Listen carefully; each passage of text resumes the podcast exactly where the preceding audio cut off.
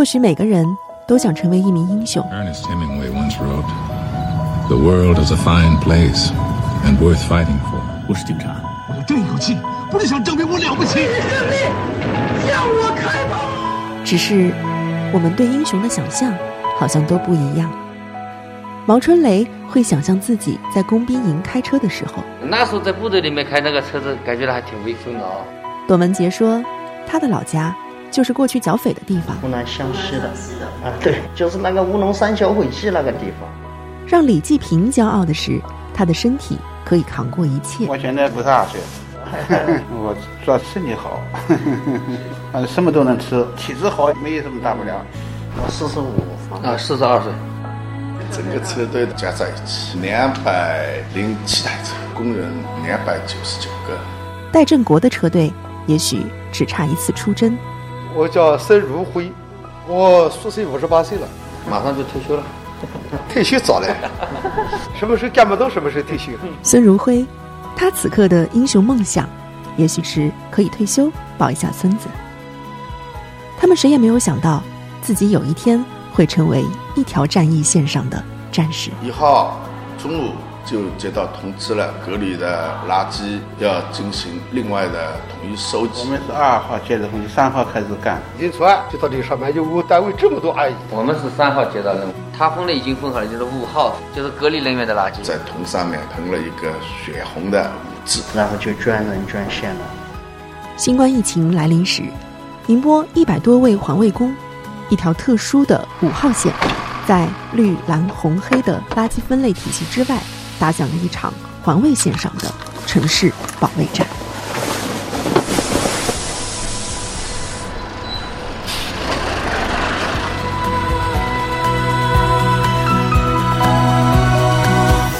本期会客厅，五号线上的战役。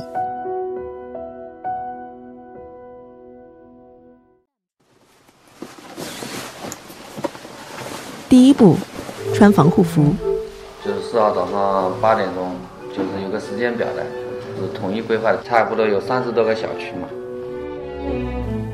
第二步，戴上护目镜和双层口罩。他就贴了一个五号筒子，意思就是说垃圾的分类不同了。实际上垃圾在我们眼中好像看着也跟平时也差不了多少。第三步，戴手套消毒。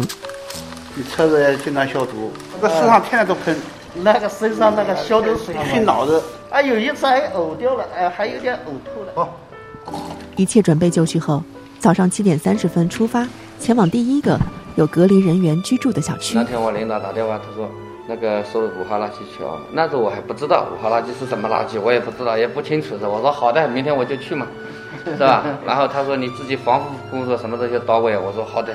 那我就知道了，这个是有点危险的哦。这条来回开行的五号专线垃圾收运车，每天定时出现在定点医院、社区和集中隔离的酒店，专人收运五号垃圾。疫情最严重的时候，我们这里总共有一百五十六个点位。就像医院还有集中隔离点，也是我们在收运。他叫戴正国，海曙区环境卫生服务中心车队队长，做事干脆利落，走路背影带风。但不知道为什么，他说话总是慢条斯理的。一号中午就接到通知了，可能对居家隔离的垃圾。要进行另外的统一收集，然后我就把车另外的空出来，专车要专用的人员落实好。我作为队长，共产党员，我肯定是必须先要去。那家里人也没办法的。我儿子就说了：“你那个自己的安全要注意，有时候会问哎，消毒有没有消？”呃，如果没有消消毒，你就住单位去算了。每天出班前，戴振国都要先对车辆进行一次全面检查，挂桶设备、刮板、轮胎、刹车，一一检查完毕后再消毒。消毒完去更衣室换上防护服。五号线的防护服有专门的更衣室？有有有。就是原来是职工书房。对对对，因为消毒水喷这些衣服啦，不一定方方面面都喷到了，紫外线消毒，它就把所有的细菌都能够杀掉。顾虑还是有的，万一被传染。但是你说这么多医院的医生都冲在第一线，那他们应该比我们更危险。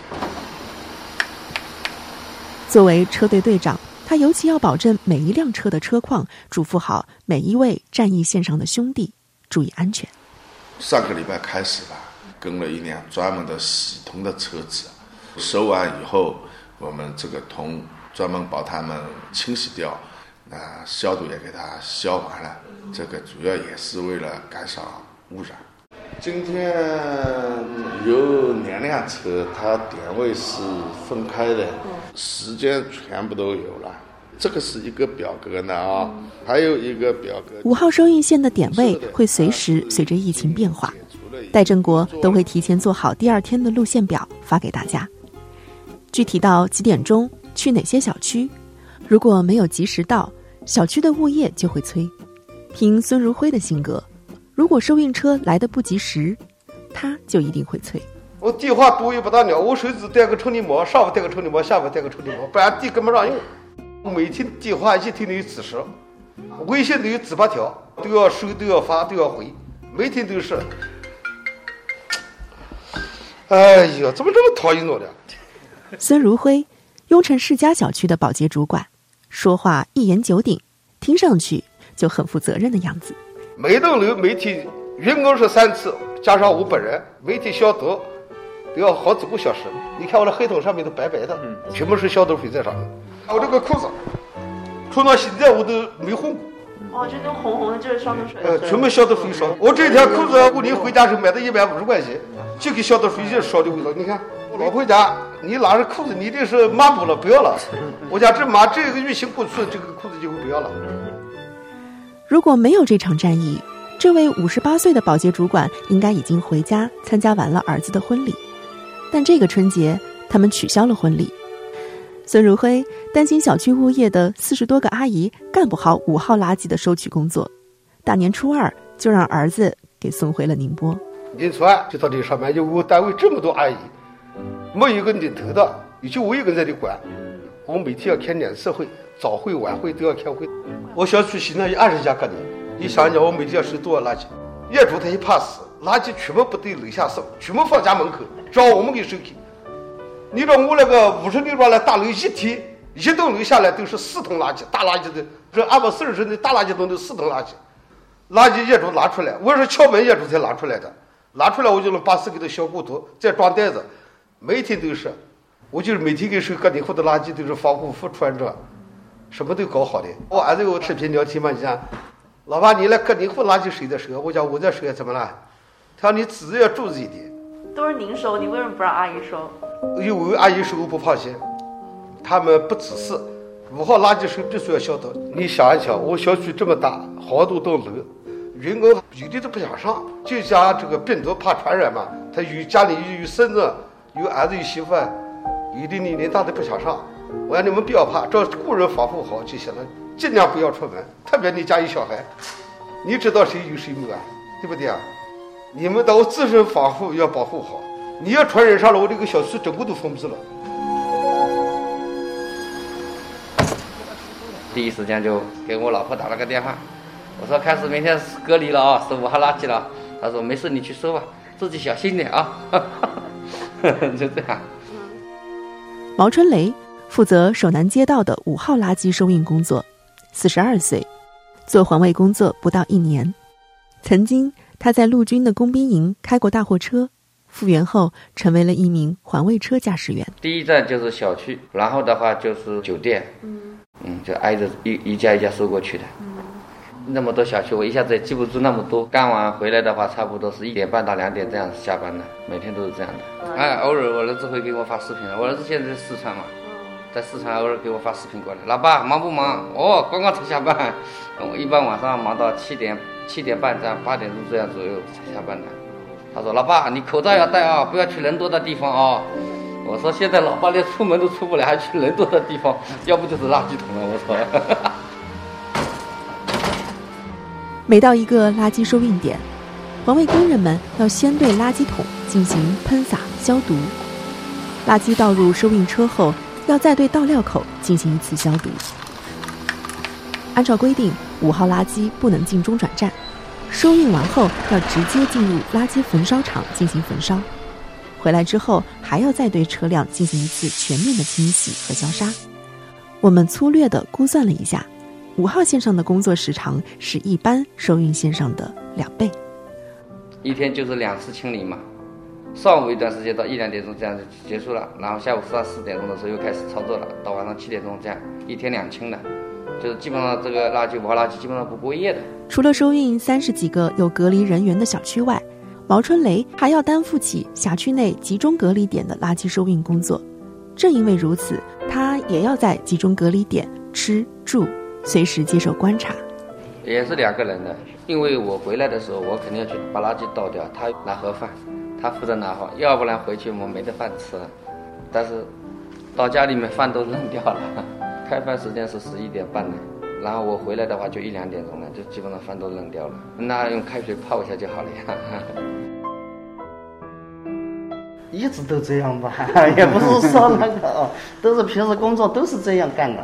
我他他的心态好一点，你气质一点，体质好，没有什么大不了。看一下他圈好了，他给我看一下。把两个喷药董文杰和李继平是一辆收运车的搭档。我们两个是两张车子，一个专门给人民医院，就转完了，我们就给他拉。他们每天要在白鹤、东柳、东郊三个街道的四十个小区、一家定点医院和洞桥垃圾焚烧厂之间往返两次，每天驾驶里程一百二十公里。四个街道，四五十个小区。几个街道很远呢，还这个一家那个一家，搞得不好。你今天没有，嗯，明天他又出来了。平时就是说一个街道你大概有几个车同时装，不，你整个的街道就全部要到，只要有五号垃圾的，你全部要到过。你不跑到他会打电话，电话沟通了有一个不方便，戴着手套啊，戴着你你你搞那个电话一天真的不方便。二月四日起，宁波实施了疫情防控十二条措施。所有小区只留下一个通行入口，收运就需要花更多的精力来绕路找门，工作时间也就随之延长。头几天主要是什么呢？那小区吧封了，路封了，我们找那个路真的难找。平时本来是很轻松的，就到他小区了，他他这个门堵了，那个门堵了，安路程有点远，每家都要到，有时候呢时间上面，那你掌控不了路上。那有时候打电话，他就是要的要我们及时来清理嘛，但是我们就是时间赶不及，主要是怕家里人不理解，给家里都一直现在还没说。现在还没说？没说没说。这个没必要说嘛，他们在老家跟他们说了，他反而增加他们心理压力，你何必呢？回我家里打电话，你天天吃什么东西？我吃，我天天吃买的菜。给家等着没事烧好的吃，不跟他说这个事情，他从来不知道的。他没有怀疑吗？看你每天这么晚回家，然后吃的又这么简单。他怀疑这种，他就不在这，他也不知道。我从来不跟他说这个事。打电话会问吗？他问我，我 他问我也跟他说跟平时一样回家，知道是肯定不行的，知道肯定不会这样做的。我什么时候都不告诉他，不跟他说。我们早晨一般六点钟就要上班了。六点钟起来吃个早饭，到停车场开车七点钟左右。我们就是早晨搁家吃一点点饭，晚上下班回家才煮点面条吃。也不敢吃，我家属不在了，就我一个在了。我天天反正就是 上班，上班下班回家洗洗澡，要是晚上有时下点面条，早晨又是买点水饺或买点汤圆子，都是买的成袋子的，方便一点。一个人买菜有时都没时间。那个超市人还挺好的，嗯对，对我们，对我们还不错。对我们看我们干干这个活，还给我们格外的照顾，给我们留着那汤圆、水饺那些，哎呀，那还给我们留着。毕竟还是有一点点，大家心里有些影响嘛，对吧？五号垃圾毕竟跟其他的垃圾是不一样。手套都戴戴两副手套的。我都戴橡胶手套，橡胶手套在在外面，那个纱手套在里面。然后开车的时候把那个橡皮手套一脱，然后那个方向盘就可以过了。车子消毒，地上垫布消毒，然后手消毒，你卸货要消毒，出来要消毒，然后你到每个小区去，每个小区都是给你来一枪啊！你每个小区要量一下体温。奇美大厦有一个武汉的过来的人，然后他的五号垃圾，他后面好像刚好我们做了之后，嗯，体温他各方面都正常，基本上隔离期已经达到了嘛，达到了，但是我们还是心里嘛，也有点有点。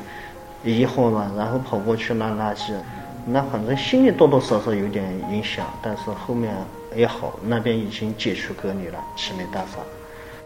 七年的春节，董文杰都是一个人留在宁波工作。他说：“我们就是做这一行的，等忙完了再回家陪陪家人。”李继平来宁波二十个年头了，虽然年纪大，但他说自己身体好，乐观健谈的老李觉得只要防护措施到位了，就不会有事儿。一月十号，老李的家属提前回了老家六安。如果不是这场突如其来的疫情，他也会在那里过一个好年。虽然不在战役一线，但五号线上的收运员们看到了这个城市的另一番景象：不吵，不闹，热闹被隔离的人群，被见面的小心隔开了很远。有时候只有一辆车，几个人走在路上，稀稀拉拉的。好端端的一座城市，突然一下空荡荡的，心里他他心里多多少少，大家心里都有落差，一下都是一看，哎呀，一个车没有，一个人没有，碰见最多的就是我们那些干垃圾的人，哪个街道哪个路上是吧？那自个儿心里高兴一点，哎，有同行在这里，嗯，城市里面反正总归要要有这些的人，嗯，这些工作总归大家都要来做。小区业主，你天天去收那个垃圾，他是不是都认识你了呀？我在永春世家每个业主对我都印象很深，包括每一栋楼的业主，只要家看到我都知道我是保洁主管。打卡我是一天打四次卡，我们上下班中午都上下班都要打卡的。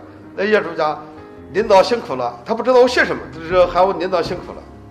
将近四十七八个阿姨，我讲话很说话的，哪个阿姨都见到我都都让着我，都知道我脾气不好。而我以前在部队里面开车的那是工程兵嘛，我们是工程兵嘛。开五号车的话，一样，就是刚开始开的时候，本来马路上车很多的，现在刚开始开的时候，上四号开的时候，基本上路上没人、没人、没车的，基本上没车的，就像我一辆车在跑一样的，一个晚上就是我一辆车在跑。整个车队来说压力也很大，医院的要派另外的车，五号线也要派另外的车，然后这个车。也不能与其余的车并用，那有时候车辆也会运转不过来，那也就只能自己克服了。如果运转不过来，那就需要车间连夜修。那也希望这个病情能早点过去，能够恢复正常运行，可能情况会好很多。今天从哪个点开始，他收过去，然后回到家，全部弄好。嗯，累。每天上班累得腰疼，我说实话，真累得腰疼。我每天早晨六点钟不到就到小区，我是七点钟上班，首先在小区几个地面里住一去呢，看看要哪里有什么纰漏，垃圾桶啊给出现了异常，我每天都要看看过了，我才去打卡开会。他有外资回来就要隔离啊，不是讲有变没变。我看武汉、温州是十四天，别的省来都要是隔离七天。如果这个点位取消了，那明天就不用去了。新增的点位我们几点钟到？每天新增的有减少的。走进战役的每一个英雄们都没有浪漫的蓝图，他们不过是一些在平凡岗位上为工作努力的普通人。戴振国最常说的一句话是：“这个工作总要有人干。”董文杰说。如果有选择，我也想安安稳稳的待在家里，不出门。李继平虽然嘴上说消毒水的味道难闻，但他每天都会在身上喷上两遍。孙如辉一心想退休，但身体很诚实，看到活就是收不住手。戴振国会把自己穿防护服、戴面罩的照片发给儿子看，他想告诉自己的儿子，爸爸做的事情并没有你想象的那么危险。毛春雷说。不管是军人，还是环卫工人，总都有他们的使命。冲在一线的那一刻，他们都做了该做的事。摘下口罩的那一刻，最想做的事情是什么？那肯定是回家一趟了。那老爸老妈也在家里面嘛，那要回家的。算了，我家是不远，这开车半个小时就到家了，那就回家一下就好，其他的也没什么事情。至少有时老爸老妈打电话问说，你自己小心点啊，什么的，就是这样。那我说你们也在外面注意点就好了，不要出去人多的地方。啊，他说我们又没出去，就是躲在家里面看看电视，就这样。也是回家吧，嗯，跟家里人团聚一下。等疫情过后嘛，回去一下。您会告诉家人吗？嗯，我们的李师傅说他坚决不说。那反正我会告诉家人，这也是一个经历吧，然后给小孩也是一个榜样吧。李师傅呢？口罩摘了就是我家属他能回来，等我家属来了就可以了。我就是他来了，我都烧饭做什么的，我都别我烧了，烧好我吃，我天天就上那个轻松上班就可以了。等到疫情结束，就好好的自己买几个菜，好好的烧几个菜吃吃。这这你们都是吃那个盒饭，是吧？就先回家休息两天，因为从年三十到现在都还没休息过。那不但这里五号线呃要收集，还有医院的垃圾，还有消毒，那也需要我们车队派车去支援。我啊！我摘了口罩，回家烧两个菜，喝点美酒，好好在家睡两天。我上班从来没有休息天的，照条件允许，我好好在家睡一天觉。过去的一个月，五号线上的战役一天都没有停止，他们还在路上，随时准备出发。